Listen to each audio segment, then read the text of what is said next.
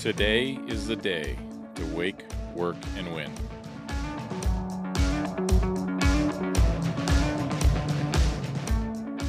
Welcome to The Standard.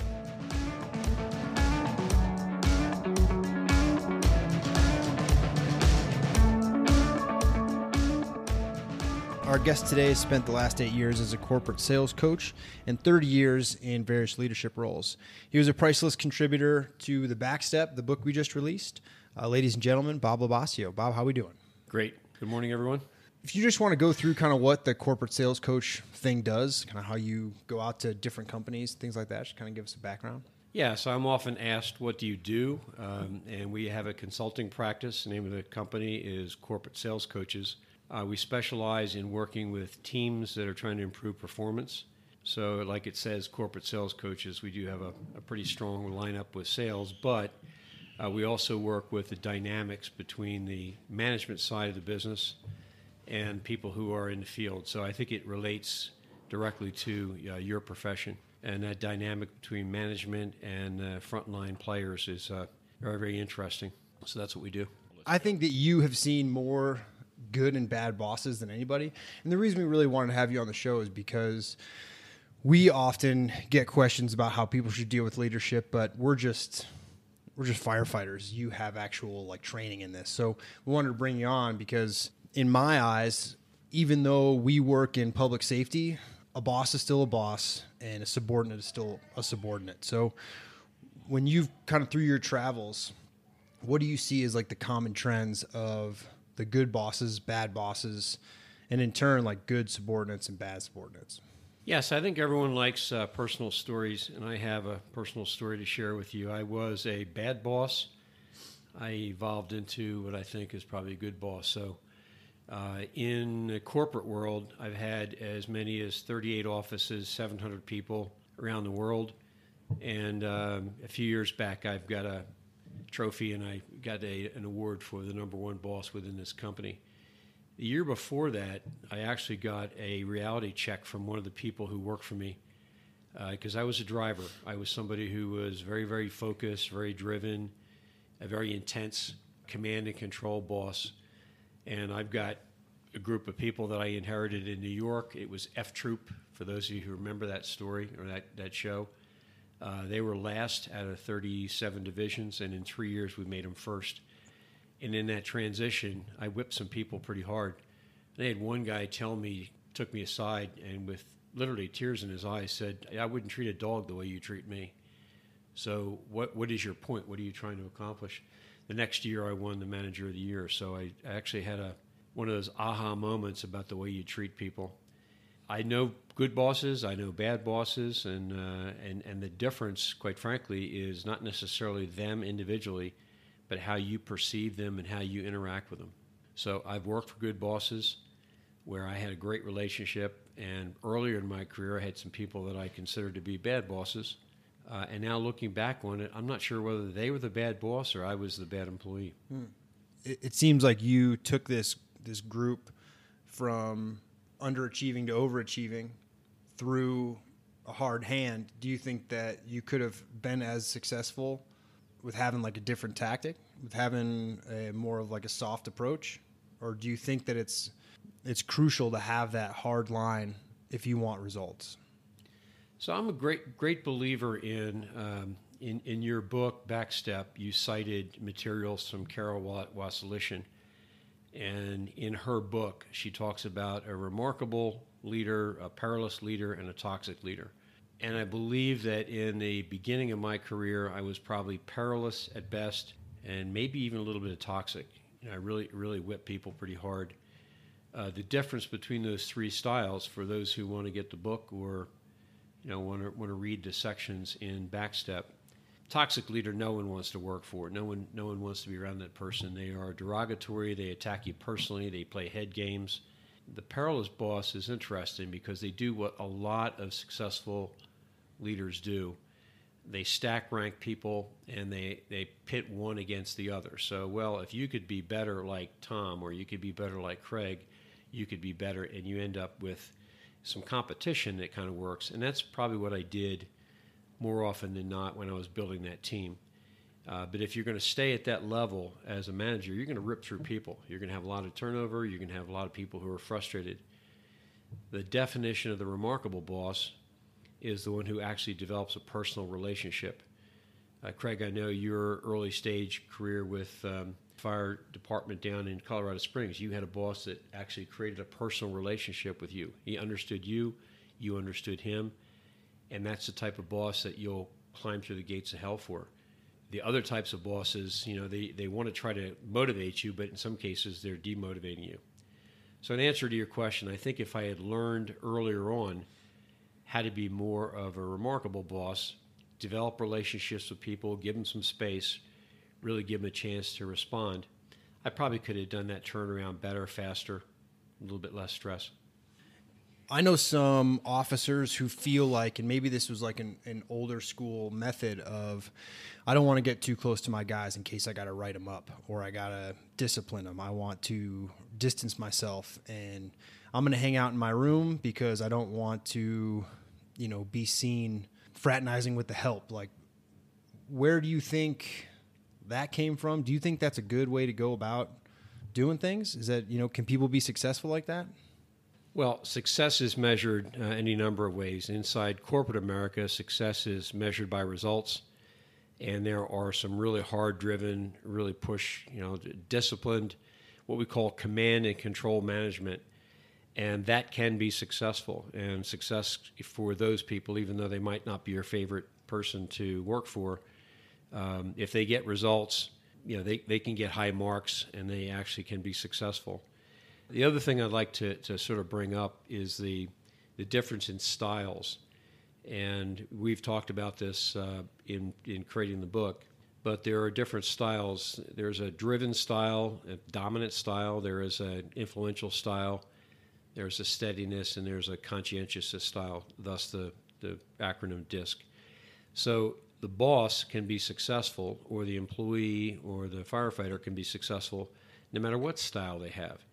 The key is adapting, understanding your strengths, your weaknesses, and then adapting to people around you.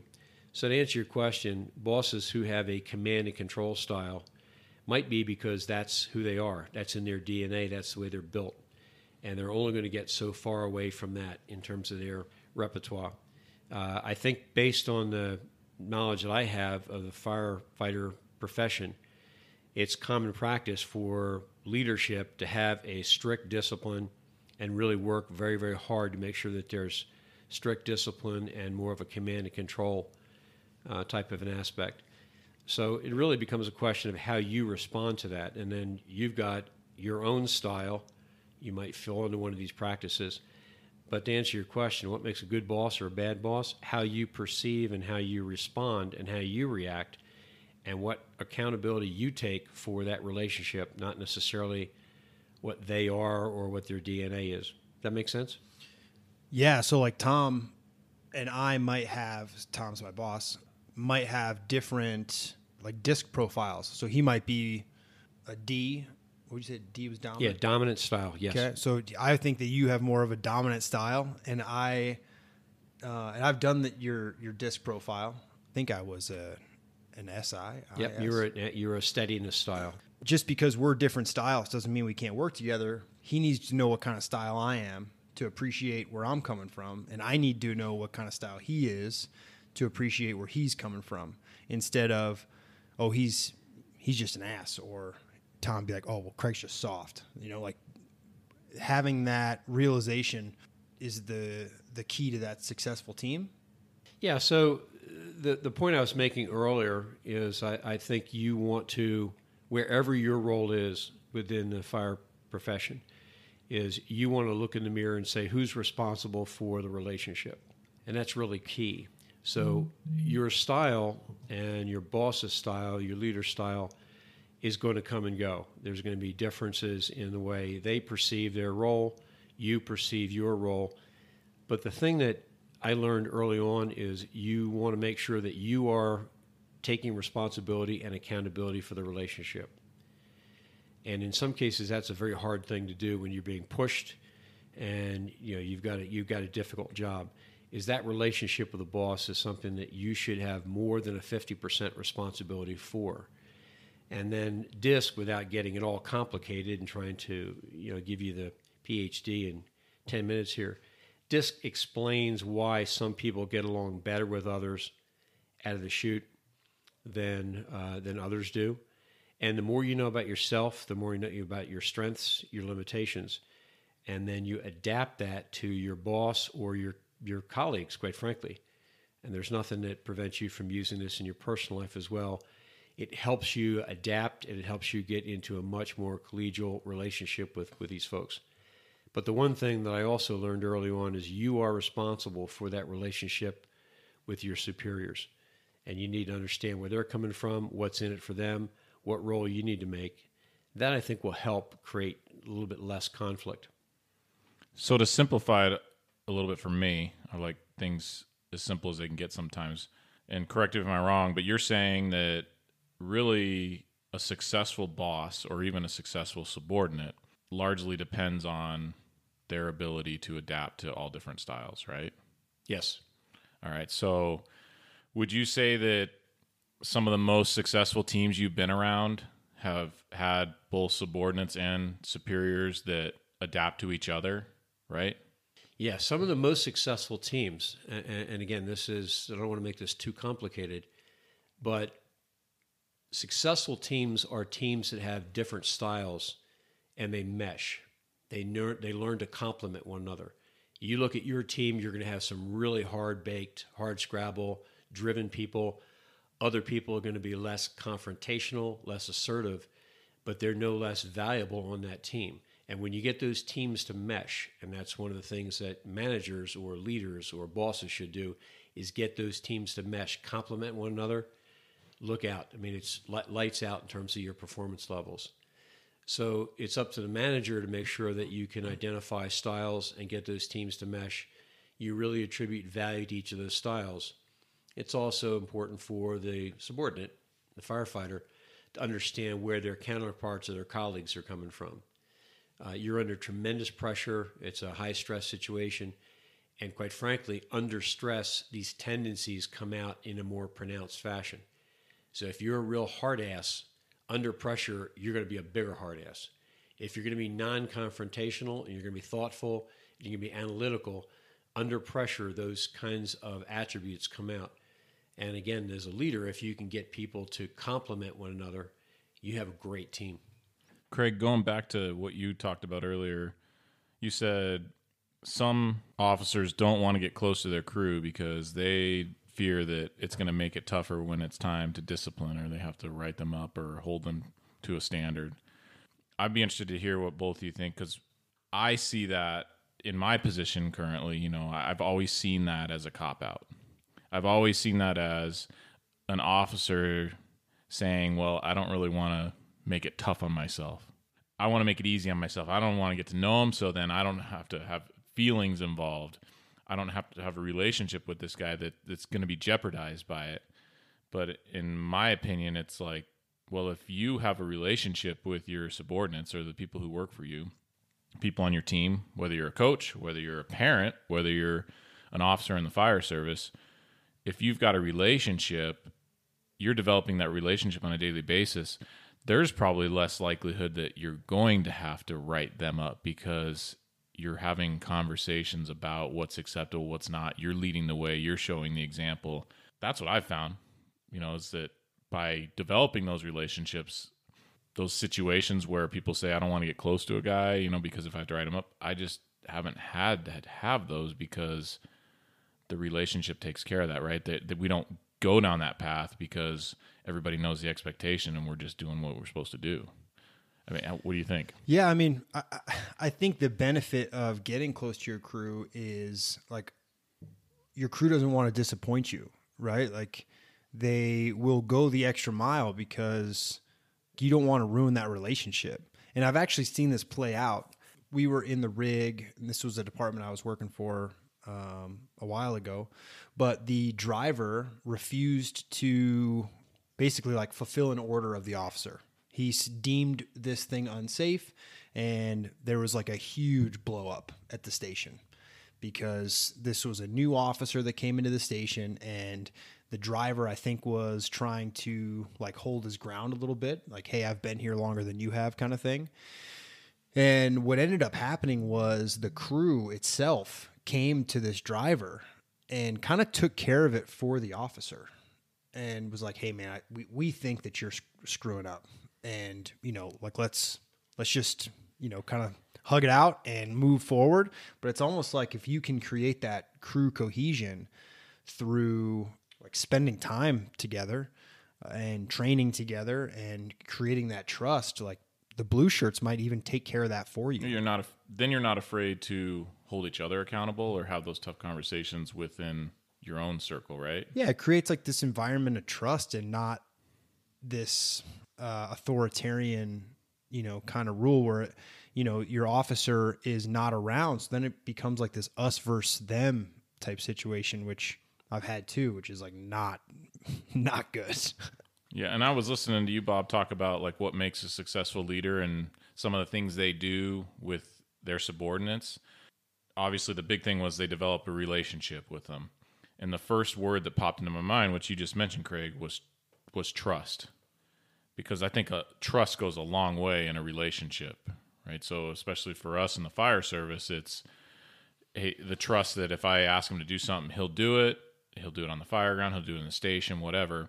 But, you know, in a lot of your line of work sales, it's like the trust that they can, whatever they're selling, whatever their like line of work is or their product is, like, you do it your way. You know, that trust of, I trust that you'll get the results. You pick your way, how you want to do it, and I'll back you up any way I can. I think that's a big part of building a relationship. The first part is trusting them. They know you trust them. Yeah, your profession is not unusual or unique in terms of these these conflicts and these dynamics. Uh, in the businesses that we work with, which are big businesses, you end up with fiefdoms. excuse me, fiefdoms. You end up with engineering departments. You get into to, to people who are on the front line doing installs. You have people on the back line who are doing the purchasing. You have ownership, and then you have salespeople. In the toxic situations that you find in those worlds, they hate each other. They're laying for each other, and you have all sorts of conflict. Uh, so it's not unusual that you have these kinds of hard feelings and, and demarks that, that set up in, in business as well as within the profession. Uh, you said something earlier about um, what is it that a, a manager or a leader can do if they don't want to get too close to their team because they may need to write them up, they may need to discipline, they might need to run them off. I, I look at that, and you called it a cop-out. I think it's a self-limiting or a limiting factor. That's you, you don't have the ability to really draw out the best in people under stress and under really difficult circumstances if everything is based on command and control, and you will do what I say simply because I'm the, I'm the boss. I think it's self-limiting, quite frankly. Your team will never get better unless you can draw out true commitment from people. One other concept that, you know, that popped into my head that I just want to share with you is concept of something called a strength overused becomes a weakness. Can you give an example of that? So if you are a really driven, dominant personality, a dominant style, this D style, if all you do is just drive, drive, drive, that is a strength. But now there are four other styles of people that may be on your team that you may interact with. And they're turned off by that, quite frankly. It's demotivational. So your style overused can become a weakness. If you have a technical ability, if you have a, a, a just a phenomenal ability, either as someone who is a finely tuned athlete, you know, you may rely on that, but any strength, think about it, any strength, your technical knowledge, your knowledge of the profession, your knowledge of people, if you try to overuse that strength, it be, can, can become a weakness. It seems like this isn't just for work. I mean, our relationships with our wives and our kids and, you know, it, it seems like these lessons can be brought into like all your facets of, of your life. Uh, absolutely. Uh, one, one of the, one of the things that I enjoy about what I do is when I deal with either senior leaders or I deal with people in the front line, after they get the idea, okay, now I need to look at myself, my strengths, weaknesses, and I need to interact with others or adapt. the side comments. So this explains why my teenage son and I just are at absolute odds with one another. Everything I've been trying to do, drive, push, is is met with resistance. And it's fun. There's a breakthrough when you actually talk about the way you, you interact with people based on getting to know them and then understand their style, respect their style, and find ways to work together. Believe me, it works well in a personal life as well as your professional life. Can you talk about the three sixty evaluations? Like, because Tom used, the only time I've ever heard of this was when Tom did it, and then I told you about it, and then you're like, oh yeah, we... we do that kind of all the time. So could you talk, like, maybe if there's some officers out there who are looking how they can kind of up their game, talk about some of the successes that you've had with that. Yeah. So three sixty is a, is a common practice. Um, I wouldn't say it's common. I'd say it's well known, but there are companies and organizations that, that live and die with this. So the idea of three sixty is you evaluate yourself, you rate yourself on a series of questions, and you get a scoring system.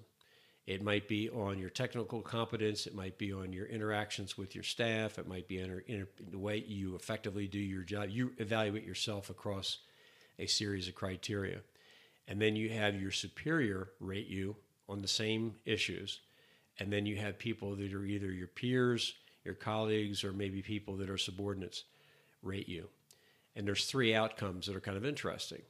If you draw the line and the line is identical, so you see your capabilities the same way your colleagues, your superior sees you, that's probably the best circumstance. In some cases, you see a gap. You see a gap where you think you're much better. You've rated yourself consistently across these different criteria than your peers or your superior. That's a problem. So you think you're better than everyone else around you thinks you are. The better scenario uh, of the three is where you have rated yourself lower. You show some humility. You got the ability to do your job, but you have a, a sense that you always want to improve. And so the gap is a favorable gap where you rate yourself lower than your boss or your peers. And that's a fun conversation to have. You know, maybe you're just tough on yourself, tough rater, but you're constantly looking to improve. Uh, the one that we have the most difficulty with, with uh, corporate America, is when you get these real high-minded, strong-willed individuals who think they walk on water, but everybody else around them knows what their deficiencies and their warts are. That can be a tough conversation. Yeah, you, you think you're leading, uh, but then you turn around and nobody's following. So like that one quote that we put in the book from John Maxwell is like, you're only taking a walk. You know. So uh, when I was out at training, I had a training chief that did that, and I thought it was a great idea. You know, why not be evaluated, and why not know what – Uh, the people who work for you actually think of you. And I think it takes the edge off. It helps build that relationship more. So I try to do that, but it's interesting to, I don't know, Craig, I mean, I guess my question then to you is like, when you get that email or you get that message saying, hey, like your boss wants to know what you think about how they're doing their job. To me, when I got it, I thought it, it just created a little bit more buy-in. Uh, for me, for that particular individual, because they valued, you know, what I thought, and then they actually took those changes and, you know, implemented some of them. That's I mean, the key part, though, right? So if you, if I tell you that, hey, this is something that I feel is kind of a blindside, or th- this is what I think could be improved, you have, in my eyes, two options: one, you actually change them, or two, you come to me and tell me why this should make more sense to me. Right? Like, this is the method behind this, because clearly like that has not come across. But then if you do neither, well, then now what are we doing? Like, yeah, we're just checking a box. yeah, yeah. And then, yeah. and then I'm going to lose even more buy-in from you. But what I see is people will get these emails and they don't do anything with them out of either, uh, like fear that, you know, that they're going to have to have an uncomfortable conversation and they're not used to that. Uh, or it takes time to like truly honestly evaluate somebody, and that takes a lot of calories. And I think some people just be like, no, everything's good. My paycheck comes every two weeks. Like, I don't need to, like, I don't want to improve this. And I think that's like a missed opportunity to like create a better environment.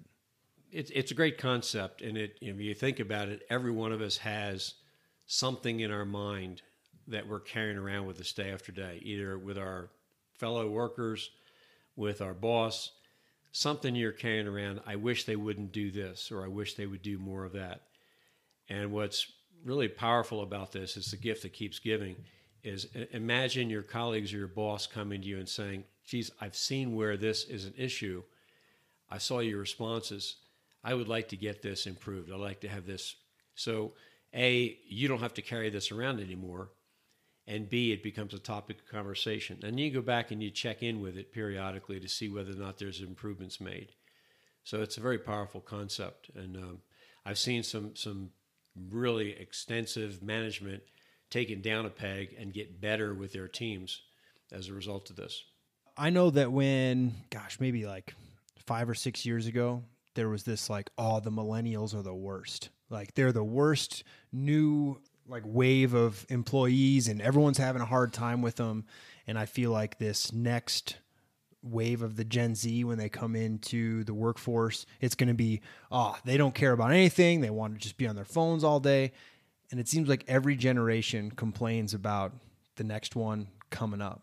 Is there something that a, a manager or an officer could do to make that transition of all these newer styles, or maybe they're not new, maybe they're just recycled from, you know, everyone just thinks their generation is the best or, or whatnot, that you see like good officers or good managers do to kind of incorporate that next generation? Because I know in our, in our job, everyone's like, oh, those new guys are lazy. They don't do anything. But it seems like that's just the same, same story that people said about us. Yeah. There's a that saying, if you don't pay attention to history, it's bound to repeat itself. Generations and different different groups have uh, different tendencies. And if you think about how much your life has changed just in the in the course of your life with technology and the way you use it, uh, it's only going to increase more rapidly. Let me go back to the concept. If I if I take the time to ask somebody what's important to them, what's a better way for us to work together? What's a better way for us to deal with stress of the job? Some of the tendencies of the the millennials, some of the tendencies of the Gen Zs will will come out in the conversation. I think it's a sidebar, quite frankly. You're really getting into what's important to that individual and have that conversation. Uh, I don't think that there's a whole lot of difference in that tenet or that concept, whether you're dealing with generation A, B, or C. Let me find out what's important to you, how you need to work. One other concept that we utilize in our management training, uh, and this is simple. This is a dirt simple kind of an exercise, is you sit down with your team and you write down, as a manager, as a boss, you write down, here's what I expect of you. And then you try to go through an exercise where you as the boss write down what is expected, what, what the team is expecting from you. And I find that management gets writer's cramp. They can write down what they want their team to do and they can go on to the extra page.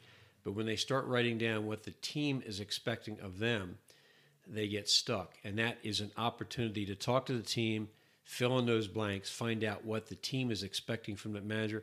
It's a great exercise to have once every six months, maybe even once a quarter. Well, sometimes I think it could surprise you.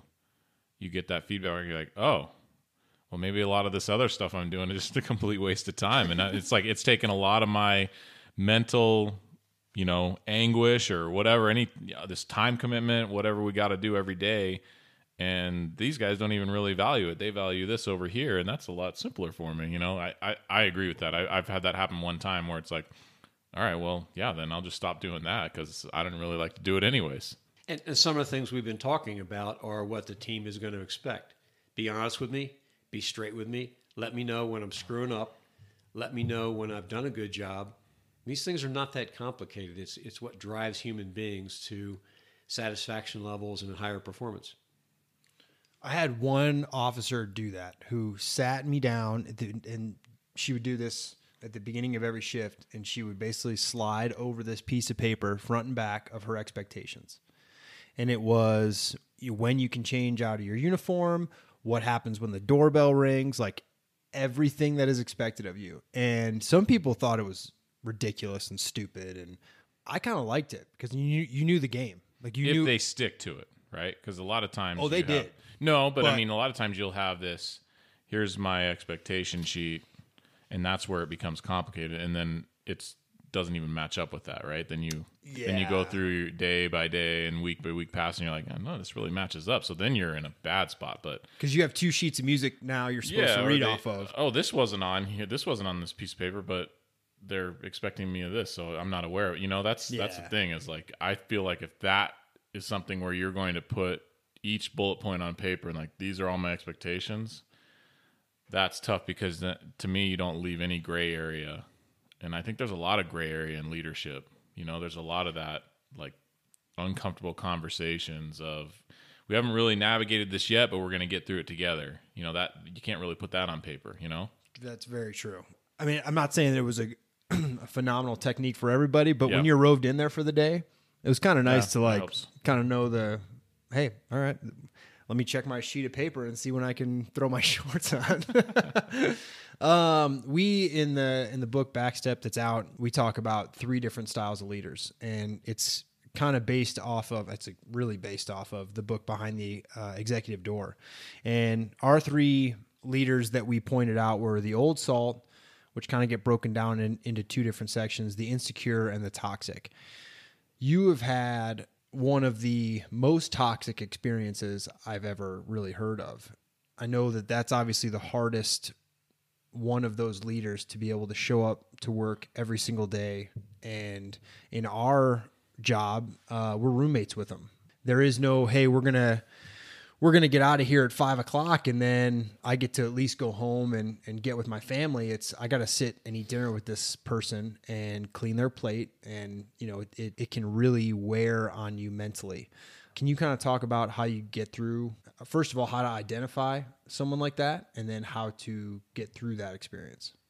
Yeah. So one of the books I didn't share with you or, or suggest that you source is one that uh, I bought uh, when I was going through this. I worked, come through corporate America, had been very successful, and I was enticed to join a family business, husband and wife team. The idea was I would help them grow the business exponentially and then get a piece of the action. It turned out to be a horror show. So I was pretty good at management, had come through all the corporate stuff, and now I got myself into a tough situation where every day I was in a, a crossfire between a husband and wife team. Uh, it became derogatory. It became personal. Uh, there was a lot of mind games. And what I tried to do at the time was what most people do is you just work harder, get the results to where you need them to be. But this this got got pretty tough. So I went out and bought a book called Tangling with Tyrants. and and really what it amounts to is you got choices. Uh, you as an individual have choices. So you either decide to stay and fight through it, or you start to write up your exit strategy. Uh, if it's that bad. And I'm talking about toxic where they are personal, they're making personal attacks. It just is unrelenting. So I don't know how many of you find yourself in that situation, but it's not enjoyable, it's not fun, and it's more a survival mechanism. I found that what I would do is I would just uh, put my head down, work harder, get the results there, and I took a lot of satisfaction in working with my teams. My teams were remarkable. They did a great job. And as a middle manager, I found it great and satisfying. So I, I actually put up with uh, the husband and wife team for too long a period of time. And then when I finally got to the point where the survivor uh, mode was going away and I had my exit strategy, it was like someone took a weight off my shoulders. My exit strategy was going to take me a year. And I knew at the end of the year, this would be over. But nobody wants to go through that. And there's not a real magic bullet to, with this one. You need to survive. The only other option, really, I think, is to see if you can get inside their head and find out what makes them tick. That can be scary. But you can find that there is some common ground. What's in it for them? What are they really trying to accomplish? If you can focus on that, that can get you through the day-to-day. And I think in your situation, focusing on what the senior leadership wants, what will make them look good as opposed to fighting it, battling it. I, I think that can be that can be helpful, but not an easy situation. Yeah, I'm really intrigued by that because I, I hadn't heard of this book, but immediately thought of our experience, uh, uh, you know, the inner circle of our of the guys we train with, you know, the last couple of years, each one of us you know, there's probably five or six of us had to decide stay or go. Some stayed, some went. What do you think makes people, well, this two-part question, why do some people stay instead of go? I mean, you touched on a little bit, but like, what are some reasons why people stay instead of go? And then at what point do the people that stay say, you know, like they draw, they draw this line in the sand and say, I'm not going to really like focus on other things. I'm going to stand up and fight. Like it's, it's on. When does that happen? Is it healthy? Is it the right thing to do? If if you're at that point where you're like, I'm, I'm all in, this is war. Is it just better to, to go? Like, is it, is it even worth it? Yeah, I think it totally depends on the individual. Uh, in in the acronym, I'm a, I'm a D I, I'm a dominant influential style. So I've been competitive, successful my whole life.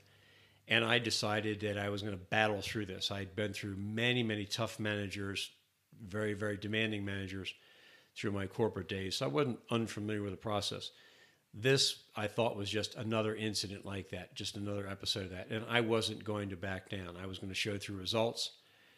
And the more I fought it, the more they they hunkered down and, and, and made my life miserable. So I actually flipped from, I'm going to show them that this is going to work, to I got to get out of here. Now, I don't want to make everything all about these DISC styles, but other styles are not confrontational. They internalize everything, and they almost become the victim in this process. So it really depends on you. You need to look in the mirror and decide what's in it for you. Is it really worth it? And really what it comes down to, is it worth it for me and my family to deal with this situation? Because it can become exhausting and, and, and hurt you mentally. That is a fact. Yeah, I mean, does it come back as the juice worth the squeeze? Like, what is going to happen? In your example, right? It was your the bosses own the company. In our situation, they're just an employee, you know. So it's it's like you were fighting an unwinnable battle because they owned the company that you worked for, as opposed to us, where you know our bosses are just someone else's employee. I think at the end of the day, it's like, what can, when you go home, can you be proud to stand in front of your spouse and your kids and be like, I'm doing the right thing for the right reasons? And maybe that is fighting, or maybe it's the best thing for me to do is get out of this situation so I can come home and have more mental space to be a dad and a husband or a wife and a mother. You know, I like how you said it was, it was personal to each, each individual. Um, there is no like blanket answer, which is why I think some of us left and some of us stayed. Well, I think, uh, in, in not to oversimplify it, but I think in your jobs, you're saving lives, you're doing things every day that you can take great satisfaction in. So if you can, I guess the technical term is, is bifurcate, or if you can split this. Compartmentalize that. Compartmentalize, that. Exactly. Yeah, exactly. You know, I was working with a team, and the team was performing at a high level, and the team was very respectful and devoted to me. And I took great satisfaction in that team, getting to know them, getting to know their families. I put the two owners aside and said, listen, they're not going to change, but I'm not going to let them take over my life and make it miserable. And I got great satisfaction out of the team. In your jobs, in your profession, you're saving lives every day. You can take great satisfaction with how that team performs, and sort of put up with the the unreasonable leader until it becomes untenable. And then you got to make the decision to stay or leave. I think I see it as, and I wish we saved lives every day. It seems like the longer that you do this, the less like change you see. Like it, it's more rare. Maybe this is just me, but it's more rare to feel like you're actually making a difference, because these calls become, they sometimes feel like mundane, even though it's not, right? It's an emergency to someone. But uh, that, like dealing with that toxic leader, it starts to affect how you perform your job. And it, it starts to affect how much, I don't know, is caring the right word? You know what I'm trying to say? Like how much caring you bring to each each patient, each each call. Well, in, you know, it's the same in, in healthcare. You can become desensitized to it. I mean, yeah. People who have been in the emergency rooms and nurses and seen awful situations just become immune to it. So that's a battle that each one of you fight is how do I avoid getting immune to this and make sure that I can keep some perspective on this? Not easy. And then you throw in a boss that's demotivating and you're distracted. But let's flip the script. Now you do this and you become the boss. And now you start moving up. Remember, remember these lessons. Remember what it was like dealing with the untenable or the difficult boss. And there's there's some future for the profession. You know, that's yeah, I mean, that's a good point, because a lot of the leadership roles I have in my life, and I think it would be true for all of us sitting at this table, is a lot of the things I do are in direct response to things that happened to me. And it's, well, I don't want to be like that. I, that did not work for me when I was then, so I'm going to make sure that I don't use that tactic. You know, that that's a big part of it, is taking lessons from, you know, lifelong lessons from your process of, of becoming an adult or becoming a leader and whatever. That's how you become your own leader, you know? So uh, I think about that every day. It's like, I don't, it's sometimes bad. It's like, I don't want to be that guy, you know, that guy that was ten years ago that did that to me. Like, I want to make sure I do it a little bit differently, because it, it didn't work then. And I don't want to be labeled like, you know, I don't want to be thought of like I thought of that guy, you know? And what, what I know about the profession is, and what I've seen in a couple of the academies that, that Craig has gone through and the, and the progression, everybody comes in with high expectations and a great attitude. You, you have to have that in order to get through that crucible that you get through just to become a firefighter. So you had that at the beginning of your career. Don't forget that. Don't let that go away, and let that carry you through some of these challenges. And then, God willing, the creek don't rise, you know, when you become the boss, then the whole the whole profession starts to rise. So that's the Pollyanna side of this, you know, in terms of what, what's in it for everybody. I think I've seen some officers, though, take the opposite approach, and it's like, well, I got I got shit on as a new person, and I can't wait till I'm an officer, and then I'm going to, you know, do that to the next person. So I think that the effect of I will create change when I become promoted can work the opposite direction as well, which is unfortunate that not everyone has that. All I want to do is just better than the person before me. Like, if I ever promote, I want to do a better job than you did. Right. And not because there's anything, like, I hope that the next person, same thing with like the, the whole backstep thing, anyone who comes through our station, I want them to end up going out and doing a better job than I'm doing. Of course. Like, that's, right? That's create it. Create more leaders, create more backsteps, you know, yeah. Whatever, like, you're a parent, you want to create better mothers and fathers of the future, you know, like g- create great adults. Like, that's, that's the most rewarding thing about any leadership, is seeing people go out and do it better than you did it, I think. Yeah. And for the guy who got to the position and been kicked and, and pushed around, and now they want to do the kicking, you know, hopefully someone will come up and have the same conversation with him or her that George had with me. I wouldn't treat a dog the way you treat me. What, what, what do you think you're going to get out of this? Hopefully someone will have the moxie to come up and, and talk to a manager or a boss at that point and give them a little bit of a reality check, but it doesn't always happen. Yeah. I think as a, I've just been a subordinate my entire career, and I think officers have this, like, almost like a, oh, they're untouchable.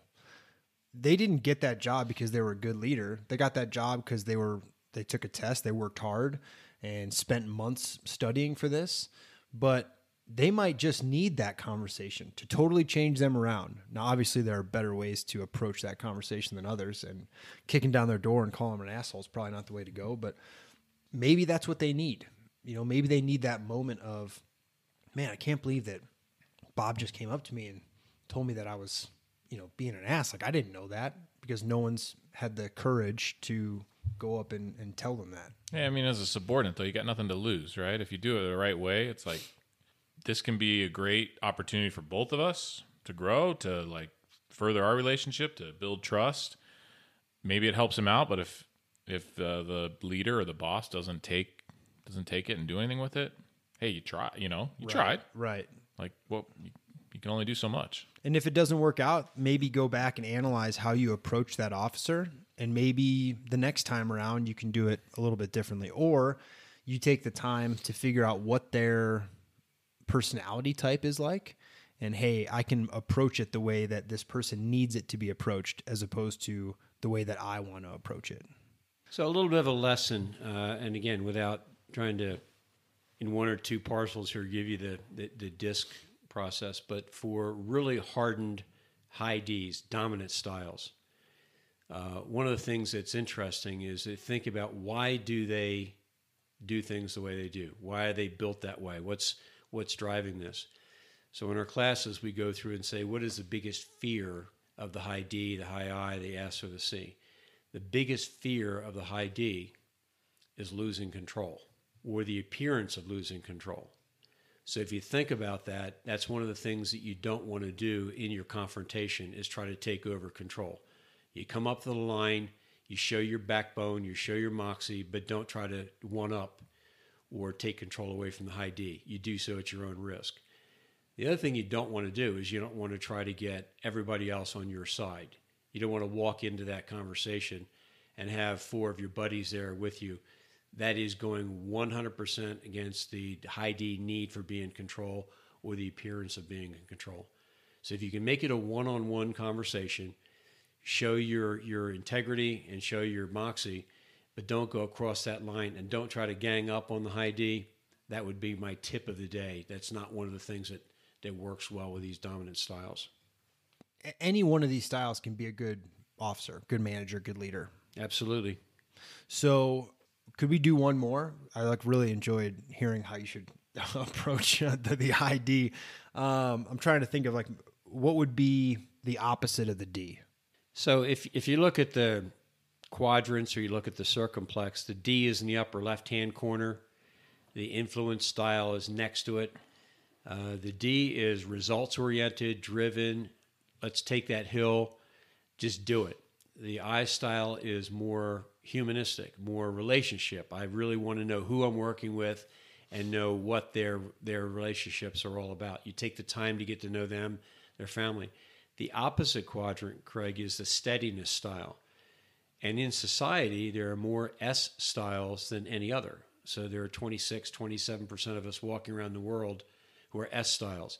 These are the people that get the job done day after day, non-confrontational, keep their head down, not easy to read, they're a little bit more guarded, but their biggest fear is that don't rock my world, it's change. They don't like change. They don't like to have things imposed on them.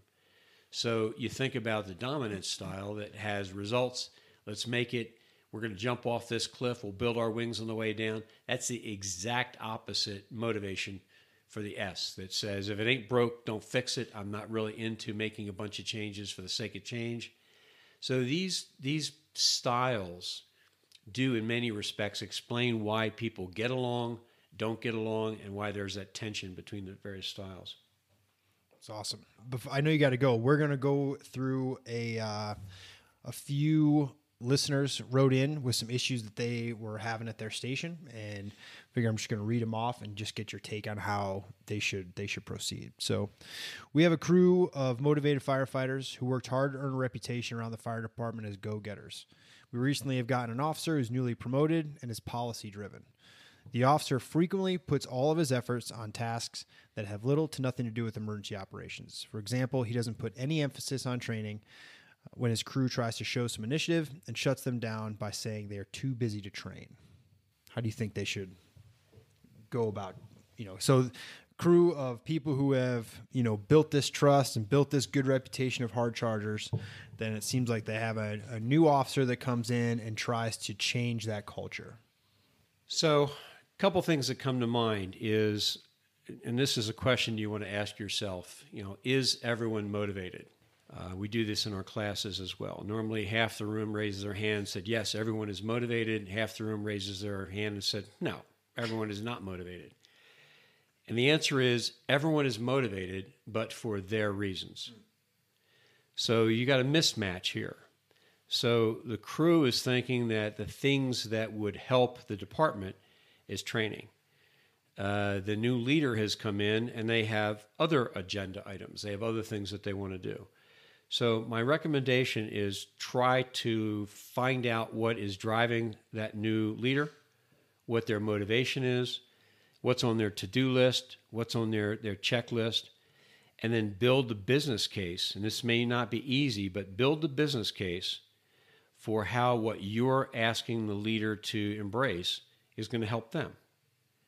If they want to get better scores for the department, if they want to rise up in terms of uh, the way they're viewed uh, within the fire department, you know, you can build a case for what it is that you're asking for in the way of training will help us get there. If you can bridge that gap, you got a much better chance of reaching this person, and now you've got mutual goals as opposed to going in different directions. So how can I fill your cup? Right, by doing what What's I am trying to do. Right. Right. But okay. Again, think about everyone's motivated. I just need to understand what your motivation is so that I can help you get there. And you can't do that with the officer sitting in their room all day. Right. It's got to be a dialogue. Yeah. You know, that little exercise about what's expected from you, what do you expect from me? If you can suggest that, that might be a, a good way to open up that dialogue. All right. Awesome. Uh, the next one. I'm a newly promoted officer of a crew, and I have one member who refuses to participate in any training. They have some pull because they've been on the job for a while, and they have a good reputation. How can I turn them around? Well, it's probably similar. I, I look at this as the, the difference between the remarkable leader and the powerless leader. Uh, the remarkable leader needs to actually reach an individual on a personal level, get to know them, understand where they're coming from, understand what they're willing to do, what they're not willing to do. I had a personal experience with a woman who was incredibly bright, uh, and we just knocked heads. I could never get her to go along with the things that I wanted done, and it wasn't until we sat down face-to-face, had a conversation, and we talked about what she was trying to achieve, where she was trying to go, what she wanted to do, just taking the time to find that out from this person, as opposed to just tell them over and over again what you want done. Reach out, have that conversation. Uh, she wrote me on LinkedIn the finest testimonial I've ever gotten, and that is, by getting to know me, I found reasons why I wanted to do things for you as a leader, and that had never happened before. I think what I'm finding here is the common denominator in a lot of this, like navigating these, say, problems or circumstances between leaders and subordinates, is having conversations. Bingo. That's a, that's a huge, that's like a huge part of it. Like, hey, let's, let's go talk about it. Yeah. You know? And that can be tough for some people. I think after you start having what is perceived in the beginning as difficult conversations, then it becomes easier. You know, as, as I've gotten older, the conversations are super easy. It's like, I've done this a lot of times before. I would venture to say that almost all, every time I've ever had that difficult conversation, it's turned out really well, that willingness to talk it out. So, you know, have a conversation. That's the big thing. You got a conflict with somebody, have a conversation.